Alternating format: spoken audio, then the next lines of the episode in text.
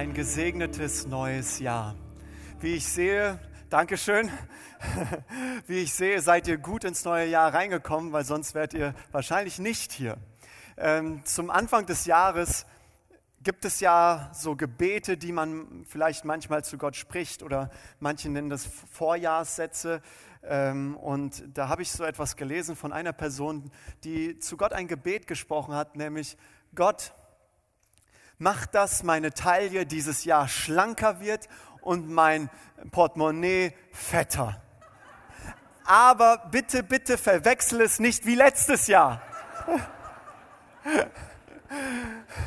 Ich war jetzt vor kurzem zu Hause und meine Schwester Tina hatte Geburtstag, deswegen hatte ich ihr auch ein, zwei Geschenke mitgenommen, nämlich zum einen so ein Parfüm, was ich auch im Internet nachgelesen habe, tolle Rezensionen und hey, das muss was für meine kleine Schwester sein, kleine große Schwester. Und ich bringe das zu, äh, nach Hause zu meinen Eltern, zu ihr, und sie sagt: Viktor, das habe ich schon. Und ich kenne das und ich mag das nicht. Und ich dachte, nein, das gibt's doch nicht. Ich hatte aber noch ein anderes Geschenk für sie, weil ich nämlich äh, letztens in Wiesbaden war, in der Innenstadt, und ich habe da tolle Schuhe gesehen. Und ja, ich glaube schon von mir, dass ich einen schönen Stil habe. Und äh, jetzt lach bitte nicht, lach bitte nicht. Und ich dachte mir, boah, die gefallen mir so sehr, die muss ich für meine Schwester Tina kaufen. Ich bringe die Schuhe, sie schlüpft da rein und sie haben perfekt gepasst. Bloß, sie sagte dann zu mir: Viktor, sie gefallen mir nicht. Weißt du, manchmal ist es einfach so, wahrscheinlich für manche Leute, die erleben das beim Geburtstag oder während Weihnachten jedes Jahr, dass sie das bekommen, was sie sich nicht wünschen. Kennt jemand das? Hast du schon mal so ein Geschenk bekommen, wo du dachtest, das verschenke ich lieber weiter? Und so viele Menschen und auch Christen glauben genau das über das Gebet. Was bringt es denn, wenn ich bete, wenn ich sowieso etwas bekomme, was ich nicht von Gott mir gewünscht habe? Was bringt es also, um zu beten? Deswegen werden wir uns heute mit dieser Thematik befassen. Der Titel meiner Predigt lautet: Das Geheimnis erfolgreichen Gebets. Uh. Seid ihr gespannt? Ich möchte noch beten. Jesus, danke, dass du heute hier bist. Und Heiliger Geist, ich bete, dass du uns heute einfach Jesus zeigst. Amen. Wenn wir über das Geheimnis erfolgreichen Gebetes sprechen, müssen wir verstehen, in welcher Zeit wir leben. Als Jesus getauft worden ist, in der Wüste war und mit seiner Predigt in Nazareth begonnen, begonnen hat, zitierte er das Wort aus Jesaja einundsechzig, nämlich in Lukas vier, Vers achtzehn und neunzehn steht es. Und da heißt es: Der Geist des Herrn ruht auf mir, denn der Herr hat mich gesalbt. Er hat mich gesandt mit dem Auftrag, den Armen gute Botschaft zu verkündigen, Gefangenen Freiheit auszurufen und den Blinden, dass sie sehen werden, und den Unterdrückten die Freiheit zu bringen und zu verkündigen das Gnadenjahr des Herrn. So gut. Für jeden Juden, der das damals gehört hat, war direkt klar, direkt ist ihm die Bibelstelle eingefallen, worauf sich Jesus bezieht. Nämlich aus einer Schriftstelle aus dem Alten Testament, wo es um dieses Gnadenjahr geht.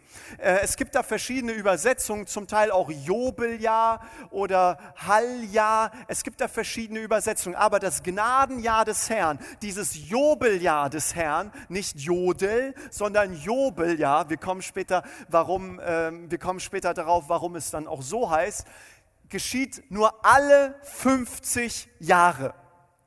Und wenn dieses Jobeljahr angestimmt worden ist, da war ein Jubel in dem Volk. Aus dem ganz einfachen Grund, weil Menschen, die aufgrund von ihren Schulden in Sklaverei gekommen sind, wurden wieder befreit. Sie durften in der Freiheit leben, die sie verloren haben. Sie durften zurück zu ihren Familien, zu ihrer Verwandtschaft, weil das Jobeljahr ausgerufen worden ist. Aber nicht nur das. Wenn du dein Land, wenn du deinen Besitz verloren hast oder es sogar verkauft hast, dann bekamst du dein Land wieder zurück. Es ist eine Wiederherstellung von dem Grundbesitz, wie Gott es aufgeteilt hat. Es ist eine Zeit der Wiederherstellung, wo du Dinge bekommst, die du verloren hast. Es ist eine Zeit, wo Schulden erlassen werden. Das war für jeden Juden klar, als Jesus das gesagt hat. Diese Bibelstelle kannten sie.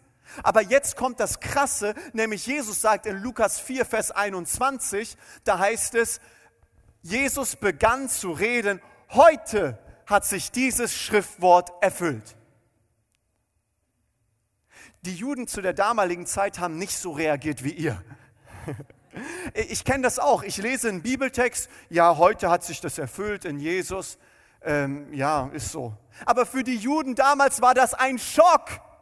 Wie, warte mal, Jesus sagt, durch ihn kommt das Gnadenjahr, das Jobeljahr, das fünfzigste Jahr, wo Freiheit und Wiederherstellung passiert. Durch Jesus soll das kommen. Jesus redet noch einige Verse weiter und dann, weißt du, was sie nach seiner ersten Predigt machen wollen? Sie wollen ihn töten. Es war ein Schock für sie. Das kann er doch nicht sagen. Wer ist dieser Mann?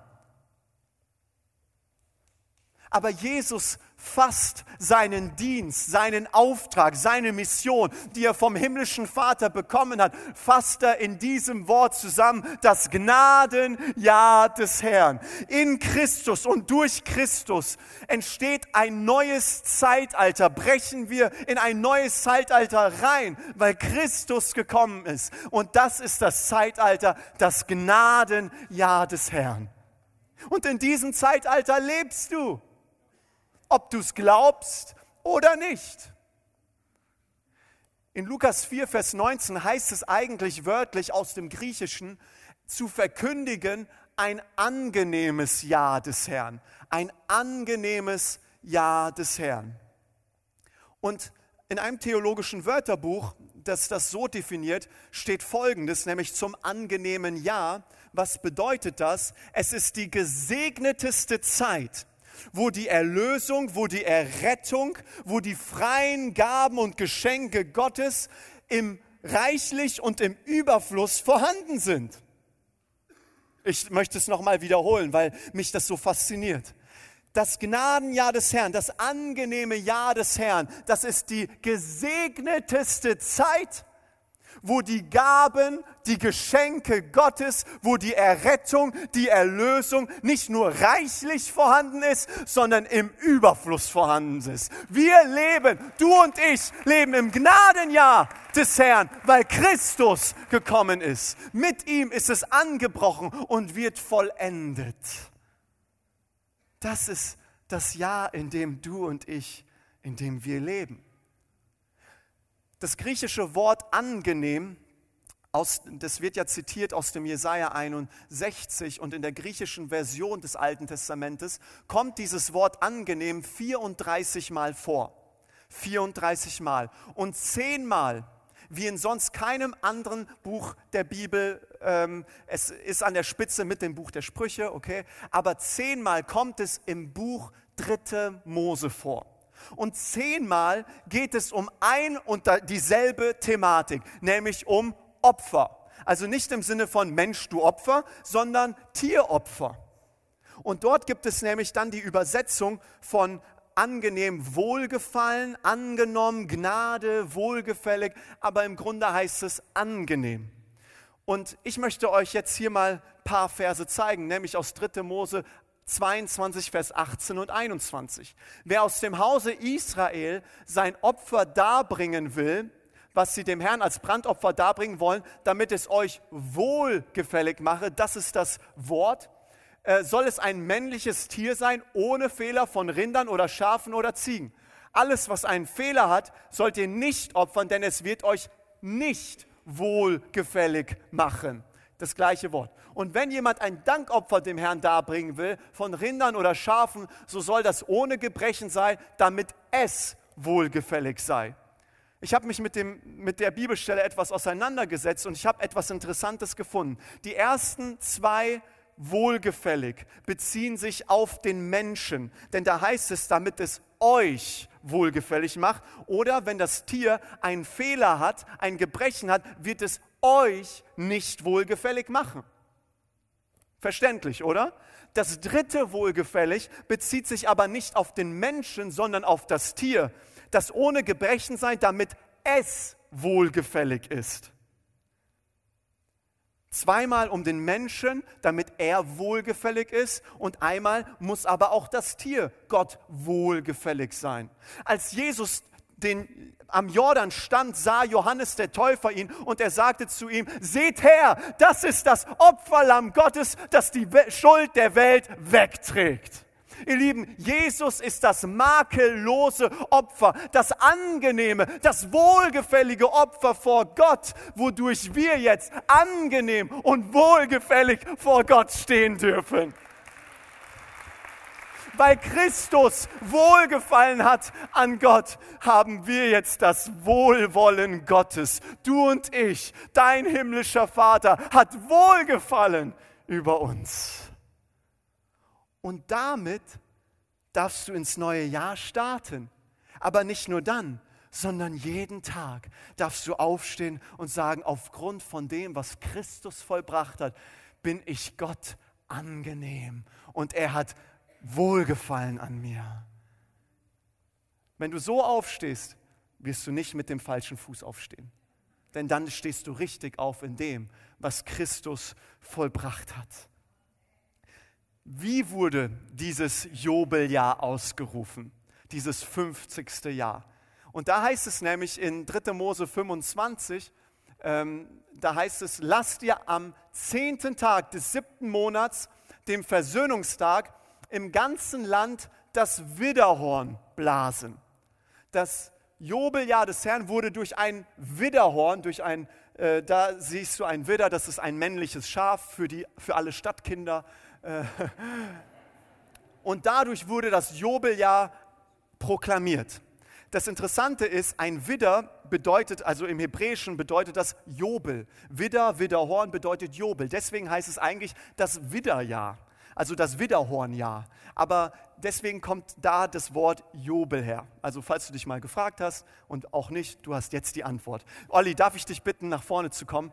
Und der Olli hat so ein Widderhorn dabei und das wurde ja proklamiert für das ganze Land. Und wenn das proklamiert worden ist, da ist ein Jubel ausgebrochen. Warum? Weil Freiheit kommt. Und wir wollen das jetzt einfach mal anhören und Olli demonstriert uns das, wie das sich angehört hat.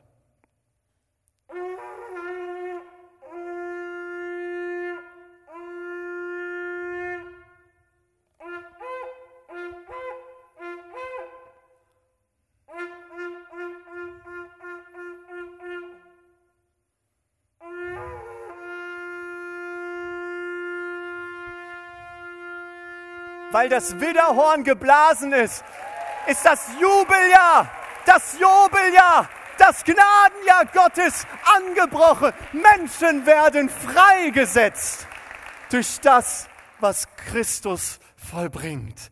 In dieser Zeit lebst du und ich. Interessanterweise beruht das Jobeljahr, wenn es, ähm, wenn es mit dem, mit dem Widderhorn herausposauniert wird oder proklamiert, basiert es auf dem großen Versöhnungstag, wie wir vorhin gelesen haben. Nämlich der große Versöhnungstag ist die Grundlage, warum überhaupt dieses Gnadenjahr ausgesprochen werden kann. Und was geschieht am Versöhnungstag? Der Versöhnungstag ist der größte, der heiligste, der wichtigste Tag für das Volk der Juden, für das Volk Israel. Warum? Weil dort einmal im Jahr ein Hohepriester in das Allerheiligste zu Gott geht, in die Stiftshütte oder ähm, später in, die, in den Tempel, um dort Gott ein Opfer zu bringen für die Schuld der gesamten Nation. Und dann erst kann das Jobeljahr, das Gnadenjahr proklamiert werden. Erst muss Versöhnung sein, erst muss eine Sühnung sein und dann gibt es Freiheit. In Hebräer zehn, Vers Vers neunzehn bis zweiundzwanzig heißt es, wir haben jetzt also, liebe Geschwister, einen freien und ungehinderten Zugang zu Gottes Heiligtum. Jesus hat ihn uns durch sein Blut eröffnet, durch den Vorhang hindurch. Das heißt konkret, durch das Opfer seines Leibes hat er einen Weg gebahnt, den bis dahin noch keiner gegangen ist. Einen neuen und lebendigen Weg. Deshalb wollen wir mit ungeteilter Hingabe und voller Vertrauen und Zuversicht vor Gott treten. Ihr Lieben, wir haben einen freien und ungehinderten Zugang zu Gott. Wodurch? Durch das, was Christus vollbracht hat. Er stirbt am Kreuz als unser Lamm, als unser Opferlamm, damit der Weg zu Gott frei ist. Deswegen, erst muss die Versöhnung da sein, der Tod von Jesus Christus, damit du alle Segnungen Gottes in deinem Leben erfahren kannst. Jede Segnung, Segnung Gottes, die du letztes Jahr, die du dieses Jahr vielleicht schon erlebt hast oder erleben wirst, ist auf Grundlage, dass Christus für deine Schuld und meine Schuld gestorben ist. Das ist die Grundlage. Das ist das Geheimnis erfolgreichen Gebetes. Nämlich zu sehen, in welcher Zeit wir leben und wodurch es überhaupt möglich ist. Wahrscheinlich hast du dich vorhin schon gefragt, ja, Viktor, das mit den ganzen Opfern, was hat das eigentlich hier mit Gebet zu tun und sonst wie? Genau das ist es. Es hat alles mit Gebet zu tun. Denn das ist die Grundlage, das ist die Basis, wodurch du zu Gott mit Freimut hinkommen kannst, weil du weißt, der Zugang ist frei, du lebst im Gnadenjahr des Herrn und du darfst jetzt mutige Gebete zu Gott sprechen. Ich finde es so herrlich, wie das Alte Testament auf Jesus einfach zeigt. Überall kannst du Jesus sehen. In der Vorbereitung hat Gott mir etwas aufs Herz gelegt, was mich wieder neu faszinierte. Nämlich, Viktor, wenn du zu mir betest, dann ehrst du das, was Jesus Christus am Kreuz vollbracht hat. Wenn wir als Gemeinde beten, und das werden wir in der kommenden Zeit vermehrt, dann ehren wir das, was Christus vollbracht hat. Das ist Gott wohlgefällig. Wenn wir über das Gebet sprechen, so hat sich mit Sicherheit schon fast jeder schon den Vorsatz gemacht, okay, dieses Jahr möchte ich mehr beten. Ich möchte mehr Zeit mit Gott verbringen und besonders auch mehr beten. Aber wie kann es sein, dass es manchmal so schwierig ist zu beten, wenn doch eigentlich der Zugang frei ist? Auf der einen Seite kann der Faktor der Zeit da sein. Ich meine, ich habe bei mir gemerkt, wenn ich mir nicht bewusst Zeit nehme für das Gebet, werde ich nicht beten. Klar, ab und an ein Stoßgebet und dann betest du da und hier mal, aber wenn ich mir nicht bewusst die Zeit nehme, werde ich weniger beten. Es kann aber auch die Ablenkungen sein, die uns vom Gebet ähm, abhalten. Nämlich, man weiß immer tausend verschiedene Sachen, die man tun kann. Vielleicht hast du das auch schon erlebt, wenn du gerade anfängst zu beten, erinnerst du dich an das, was du unbedingt machen musst. Kennt das jemand von euch? Jawohl. Und es fallen dir so viele Dinge ein, deswegen tragst lieber auf deine To-Do-Liste ein, damit du dich damit nicht mehr beschäftigen kannst und weiterhin beten kannst. Aber du kannst so viele Dinge machen, du kannst im Internet surfen, du musst ja noch ein Geschenk äh, kaufen, du musst ja noch den Müll rausbringen und sonst wie, oder tausend verschiedene Sachen. Oder aber du sagst, Viktor, ich fühle mich zu schwach, um zu beten. Und was bringt es überhaupt zu beten, wenn ich so lange schon auf die Gebetsantwort warte? Ich bete schon seit Monaten, vielleicht schon seit Jahren und die Krankheit geht nicht weg. Ich bete schon seit Monaten für diese Situation in der Familie und Gott greift nicht ein. Warum sollte ich beten? Ich habe immer noch keinen Arbeitsplatz. Warum sollte ich beten? Auf der anderen Seite, was unser Gebet behindern kann, ist ein falscher Glaube über das Gebet. Nämlich, dass wir das Gebet irgendwie als Leistung definieren, dass ich, je mehr ich bete, je mehr ich glaube, je mehr ich mit Gott Zeit verbringe, werde ich Gott umstimmen, damit er endlich meine Gebetsan- damit ich meine Gebetsantwort erhalte. Und dann machen wir aus dem Gebet eine Leistung. Und dann geht es letzten Endes wieder um mich und um das, was ich tun muss. Aber ihr Lieben, im Gebet geht es weniger darum, was ich leiste, sondern um, mehr um das, was Christus vollbracht hat. Darum geht es im Gebet vor allem. Ich war letztens im Bus, ich bin bekennender Busfahrer, also ich nutze die öffentlichen. Und ich hatte ein Buch in der Hand und hör da so einen Vater mit seinen zwei Kindern sprechen. Und er sagte zu dem einen Sohn, ich schätze mal, er ist so ungefähr zehn Jahre alt gewesen, er sagte zu ihm, wenn du in Mathe eine zwei schreibst, dann ist dein Geburtstagsgeschenk gebongt. Dann besorge ich dir eine V I P-Karte für ein Fußballspiel und wir werden, dein Bruder, du und ich werden ins Stadion gehen und ich kaufe uns allen ein Trikot.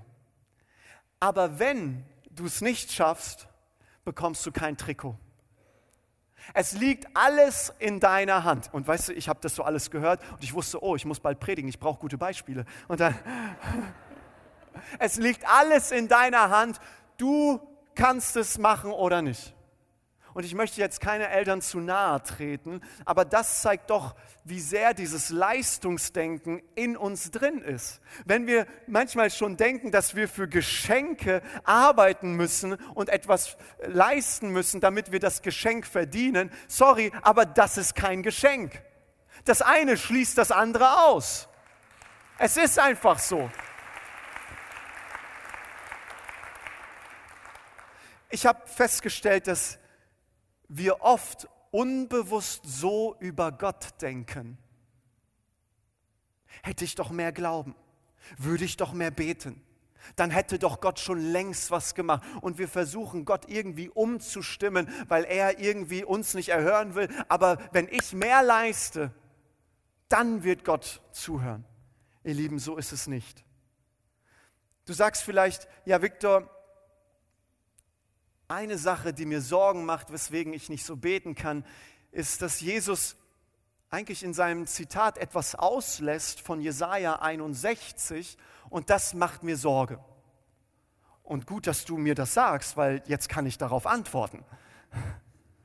Lasst uns mal gemeinsam in den Text reingehen, nämlich in Lukas Kapitel vier, Vers neunzehn bis zwanzig. Und zu verkündigen das Gnadenjahr des Herrn. Und als er das Buch zutat, gab er es dem Diener zurück und setzte sich. Und in Jesaja einundsechzig, Vers zwei heißt es, zu verkündigen ein gnädiges Jahr des Herrn und einen Tag der Rache unseres Gottes. Jesus schließt einfach das Buch, er nimmt die Schriftrolle und rollt sie wieder zusammen und gibt es dem Diener zurück. Und er lässt den zweiten Halbsatz, lässt er einfach von Jesaja aus. Mein Tipp an dich und an mich ist, wenn Jesus das Buch zuschließt, musst du es auch zuschlagen. Du lebst nämlich nicht im, im Zeitalter von Jesaja einundsechzig, Vers zwei b, die Rache und das Gericht Gottes, sondern du lebst im Gnadenjahr des Herrn.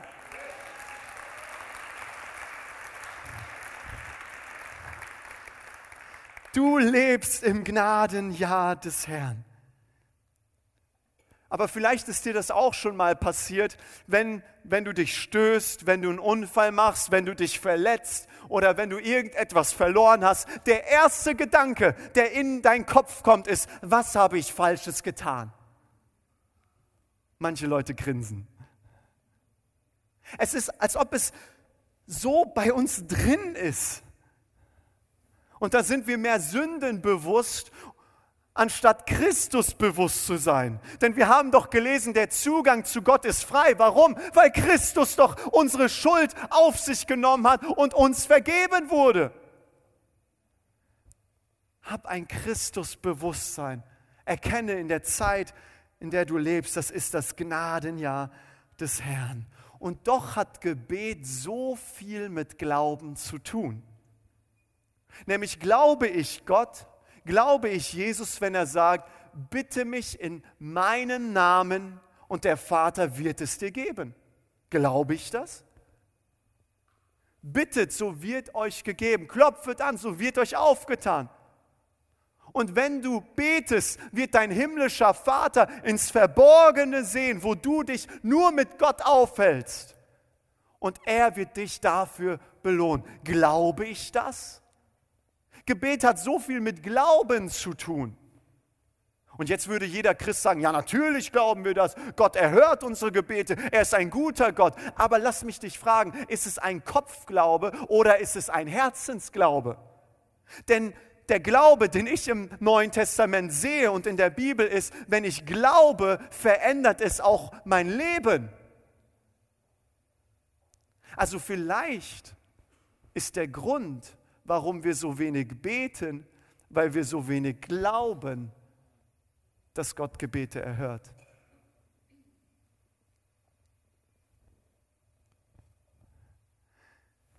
Gott möchte, dass wir beten. Er möchte, dass wir glauben. Als Jesus vor zweitausend Jahren etwa in Israel umhergegangen ist, hat er zu einer Frau gesagt, dein Glaube hat dich geheilt. Sie war zwölf Jahre lang krank. Sie hatte irgendeinen Blutfluss und es wurde nicht besser. Sie hat all ihr Geld verloren. Alles an die Ärzte, Medizin, Medikamente. Es hat alles nichts gebracht. Und dann hat sie eine Begegnung mit Jesus und sie wird geheilt. Jetzt sagst du vielleicht, Viktor, genau diesen Glauben brauche ich von dieser Frau, damit Gott das Wunder in meinem Leben tut. Genau diesen Glauben brauche ich, damit ich frei werde, damit ich geheilt bin. Was muss ich dafür tun? Dann habe ich heute eine gute Botschaft für dich. Der Glaube ist nicht etwas, was du dir leistest oder was du dir verdienen kannst, sondern es wird dir geschenkt. Glaube wird dir geschenkt. Deswegen heißt es auch in Römer zehn, Vers siebzehn, wie wir gesehen haben, setzt der Glaube das Hören der Botschaft von Christus voraus. Luther beschreibt es anders. Der Glaube kommt durch die Predigt und das Predigen durch das Wort Christi. Wenn du in die Geschichte von der Frau etwas näher reinsteigst, siehst du, dass dort heißt, die Frau hörte von Jesus. Und weil sie von Jesus hörte, entstand ein Glaube in ihr auf, dass sie sagte, wenn ich nur seine Kleidung berühre, werde ich geheilt. Siehst du das? Wenn du sagst, ich brauche mehr Glauben, dann sage ich, schau auf Christus, schau auf das, was er vollbracht hat, schau darauf, dass er, dass er gesagt hat, wir leben jetzt im Gnadenjahr des Herrn. Und dann entsteht ein Glaube in dir, wodurch du von Gott empfangen kannst. Die Frau ging nicht umher und hat immer gesagt, ich muss mehr glauben, ich muss mehr glauben, ich muss mehr glauben und ich glaube an meinen Glauben, weil wenn ich an meinen Glauben glaube, dann wird Gott mich heilen aufgrund meines Glaubens. Das hat sie nicht getan, sondern sie hörte von Jesus. Beschäftige dich mit Jesus. Höre das Wort Christi und der Glaube wächst in deinem Leben. Ein junger Mann, der ziemlich arm aufgewachsen ist, der sogar eine Zeit lang in einem Auto mit seiner Familie geschlafen hat, hatte den Traum in seinem Herzen, Schauspieler zu werden. Als er in den achtzigern nicht so die Möglichkeiten bekommen hat und nicht so der Durchbruch kam, war er natürlich frustriert und enttäuscht, weil dieser Traum irgendwie nicht wahr wird. Und dann hat er etwas Überraschendes gemacht. Er setzte sich in sein altes Auto, fuhr einen Hügel auf, um einen Ausblick auf ganz Los Angeles zu haben. Und dort nahm er einen Scheck, nahm einen Stift zur Hand und hat sich etwas aufgeschrieben, nämlich zehn Millionen Dollar. Mit dem Verwendungszweck für schauspielerische Dienstleistungen. Er nahm den Scheck, checkte ihn ein äh, oder so. Und immer wenn es mal schwierig wurde in seinem Leben, nahm er den Scheck heraus und hat darauf geschaut, welchen Traum er wirklich hat. Zehn Jahre später hat der Comedian Jim Carrey mit seinem Film mehr als zehn Millionen Dollar gemacht. Es geht mir nicht darum, dass wir jetzt einen Scheck draufschreiben und sonst wie und dass das irgendwie passieren wird, weil wir daran glauben oder sonst wie. Aber ist es dir nicht vielleicht auch schon aufgefallen, dass wenn es dir schlecht geht und wir gehen durch schwierige Zeiten, wie so ein Jim Carrey auch, dass wir dann häufig an das erinnert werden, was schlecht läuft? Wenn du fünfzig Euro mal verloren hast, dann wirst du dich so viel mehr an diese fünfzig Euro, die du verloren hast, erinnern, als an die fünfzig Euro, die du mal gewonnen oder geschenkt bekommen hast. Es ist einfach so. So denken wir. Das ist in unserem System so drin. Und weißt du, wer dir dann helfen wird, wenn es dir gerade schlecht geht, damit es dir noch schlechter geht? Der Teufel, der Feind Gottes, der Lügner. Und weißt du, was er dir sagen wird? Schau auf dein Leben. Schau auf deine Krankheit. Gott heilt deine Nachbarn vielleicht, aber dich nicht. Guck mal, wie lange du schon die Schulden hast. Du wirst sie nie wieder zurückzahlen können. Du wirst nie wieder einen Arbeitsplatz bekommen. Deinen Kindern wird es nie wieder gut gehen. Und dann zeigt der Teufel dir etwas. Und wenn du das glaubst, wirst du voller Angst und voller Sorge sein.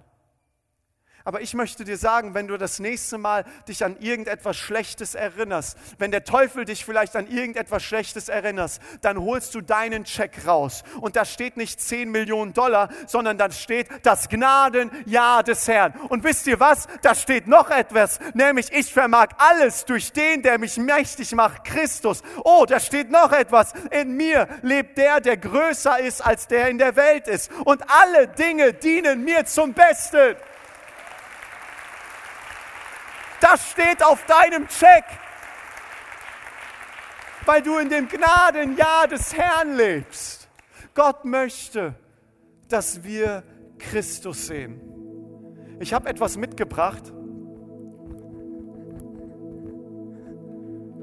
und ich werde meine Künste euch präsentieren. So viele Menschen sehen die Bibel als so eine Linie, so hier ist Mose, da irgendwo ist Psalmen, dann Jesaja, Maleachi, das Neue Testament und dann irgendwo die Offenbarung. Und sie sehen die Bibel als Scheibe. Alles ist gleich wichtig. Das ist das Wort Gottes und alles ist auf derselben Linie. Ich sage, nein, das stimmt nicht. Das stimmt einfach nicht. Denn in der Bibel siehst du eine fortlaufende Offenbarung, die ihren Höhepunkt in Jesus Christus hat. Die Bibel ist eine fortlaufende Offenbarung und Christus ist der Höhepunkt dieser Offenbarung Gottes. Deswegen sagt doch auch der Hebräerbrief, dass damals Gott zu den Vätern durch Propheten geredet hat, aber jetzt spricht er durch seinen Sohn. Das ganze Alte Testament weist auf Christus hin und das Neue Testament zeugt von Jesus Christus, weil das die Grundlage erfolgreichen Gebets auch ist. Die Grundlage dafür, dass wir im Gnadenjahr des Herrn leben, dass Freiheit geschehen kann in unserem Leben. Wenn du Christus herausnimmst aus der Bibel, weißt du, was übrig bleibt? Es bleibt nichts mehr übrig, weil Christus das Zentrum, das Herz der Bibel ist. Amen.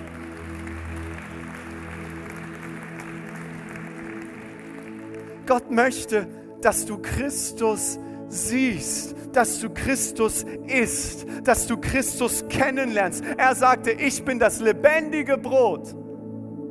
Täglich darfst du dich mit Jesus auseinandersetzen, um gestärkt zu werden. Und wisst ihr was? Wenn wir auf Christus sehen, sehen wir das, was er vollbracht hat und in welcher Zeit wir heute leben, nämlich das Gnadenjahr des Herrn. Und wenn du Christus siehst, wenn du Christus hörst, wird eine gute Botschaft verkündigt für dein Leben. Dass Menschen freigesetzt werden. Dass die Wahrheit in dein Leben hineinkommt und jede Lüge zerbricht, dass Gefangene freigesetzt werden, dass Menschen, die in der Finsternis leben, oh, da kommt das Licht Gottes, oh, da kommt die Freude Gottes, oh, da kommt die Hoffnung Gottes neu in ihr Leben, weil sie Christus sehen. Nicht nur mit einem Verständnis vom Kopf her, ja, ich lebe im Gnadenjahr des Herrn und ich sehe Jesus, sondern im Herzen. Und das wird alles in deinem Leben verändern. Das wird dein Gebet so radikal revolutionieren, weil wenn du Christus siehst und das, was er vollbracht hat, dann stehst du auf dem Grund des Kreuzes. Dann erkennst du, dass du ein Sohn, eine Tochter deines himmlischen Vaters bist, dass du angenehm und wohlgefällig vor Gott bist. Und dass du deswegen mutige Gebete für dich und für dein Leben, für deine Familie, für deine Gemeinde und deine Stadt beten kannst. Bete nicht nur, oh Gott, lass mich, lass mich da irgendwie das Jahr zwanzig neunzehn überstehen. Nein, du betest dann mutige Gebete. Du sagst, ich bin in Christus mehr als ein Überwinder.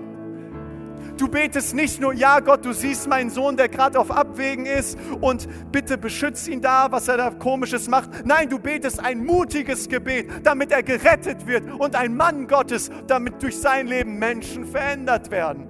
Ihr Lieben, es ist Zeit für uns als Gemeinde, mutige Gebete zu beten. Es ist Zeit zu verstehen, in welcher Zeit wir leben, dass der Zugang zu Gott frei ist. Indem wir Christus sehen, entsteht dieser Glaube in uns und wir können von Gott Dinge empfangen. Das ist das Geheimnis erfolgreichen Gebets.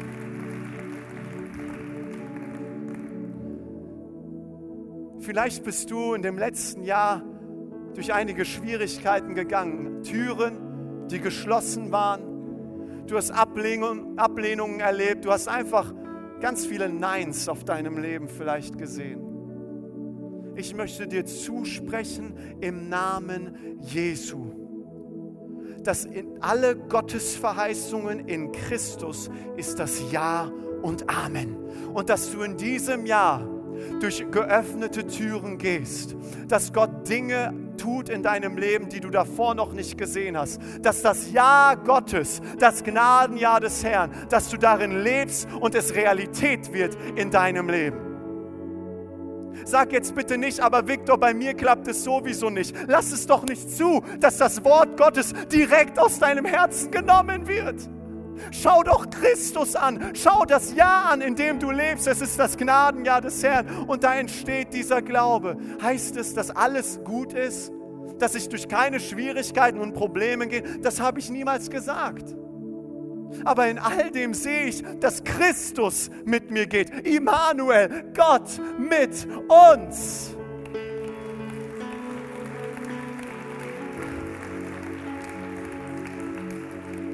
Gott hat ein Ja für dich. Und er möchte, dass du ein Ja zu ihm sagst. Wenn du heute hier bist, vielleicht das erste Mal oder vielleicht schon öfter bist du schon hier und du sagst, Viktor, diesen Gott kenne ich noch nicht. Ich kann noch nicht sagen, ich bin ein Kind Gottes, meine Schuld ist vergeben, ich lebe in diesem Gnadenjahr Gottes, was er vorbereitet hat. Dann habe ich eine Einladung speziell für dich. Gott lädt dich ein, Ja zu ihm zu sagen. Er möchte dir deine Schuld vergeben aufgrund dessen, was Christus vollbracht hat. Er möchte dir neuen Mut und neue Hoffnung geben. Und ich möchte einfach bitten, dass wir für einen kurzen Moment der Privatsphäre die Augen einfach schließen. Niemand schaut nach links oder nach rechts. Und ich möchte jetzt gleich auf drei, von drei auf eins herunterzählen. Und dann gib mir ein kurzes Handzeichen, damit ich wissen kann, wer heute Ja sagt zu Jesus. Drei, Jesus liebt dich. Zwei, er hat alles für dich gegeben, damit du in dein Gnadenjahr, in deine Freiheit hineinkommen kannst. Eins, heb deine Hand. Dankeschön, Dankeschön, Dankeschön, Dankeschön. Ist noch jemand hier, der sagt, ja zu Jesus, ich möchte ein Kind Gottes werden? Vielleicht bist du heute hier und sagst, Viktor, ich bin so viele Jahre von Gott weggelaufen, ich kannte diesen Gott, aber heute möchte ich mich wieder neu entscheiden. Dann kannst du auch deine Hand kurz melden. Dankeschön. Danke, Jesus. Danke für alle eure Hände. Ihr dürft sie herunternehmen.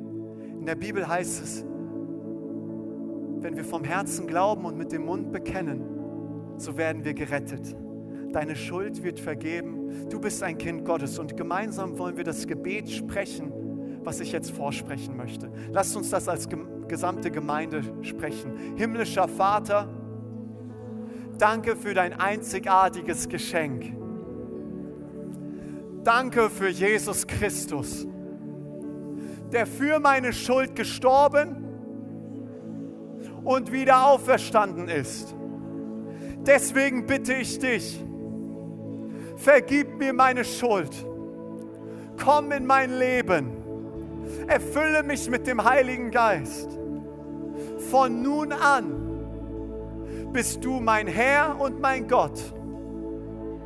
Und ich lebe im Gnadenjahr des Herrn. In Jesu Namen, Amen. Da ist eine Party im Himmel, weil Menschen sich für Jesus entschieden haben. Gemeinde, lasst uns zusammen aufstehen.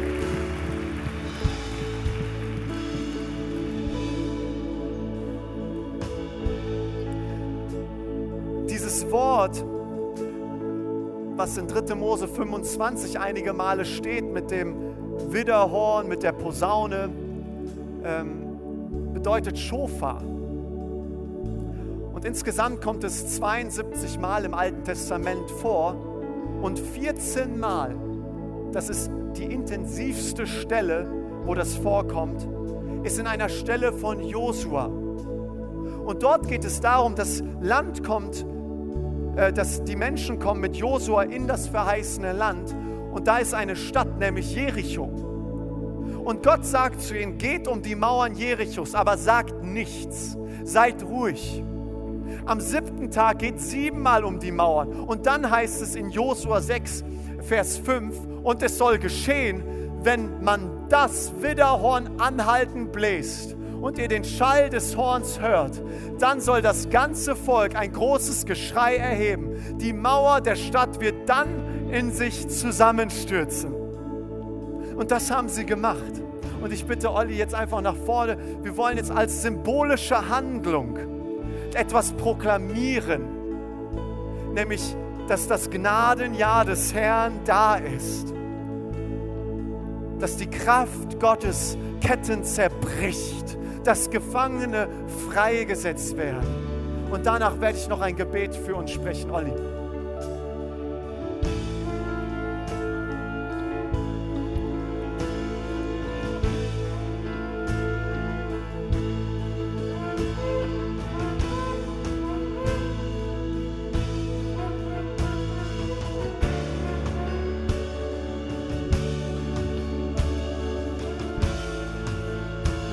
Das Gnadenjahr des Herrn ist angebrochen.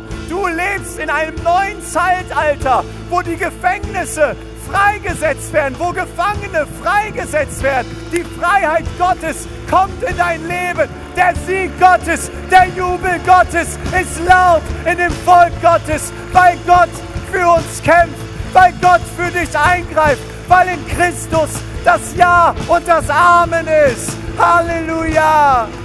Danke, Jesus. Wir preisen dich. Wir beten dich an. Wir ehren dich. Im Namen Jesu. Im Namen Jesu spreche ich das aus.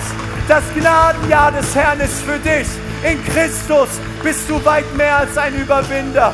In Christus ist das Ja und Amen auf die Verheißungen Gottes. Und ich spreche im Namen Jesu aus, dass Gott Türen für dich öffnet, die du vielleicht lange geschlossen gesehen hast, dass da Freiheit hineinkommt, dass Gott dir begegnet, dass der Friede Gottes dein Herz erfüllt. Im Namen Jesu. Amen!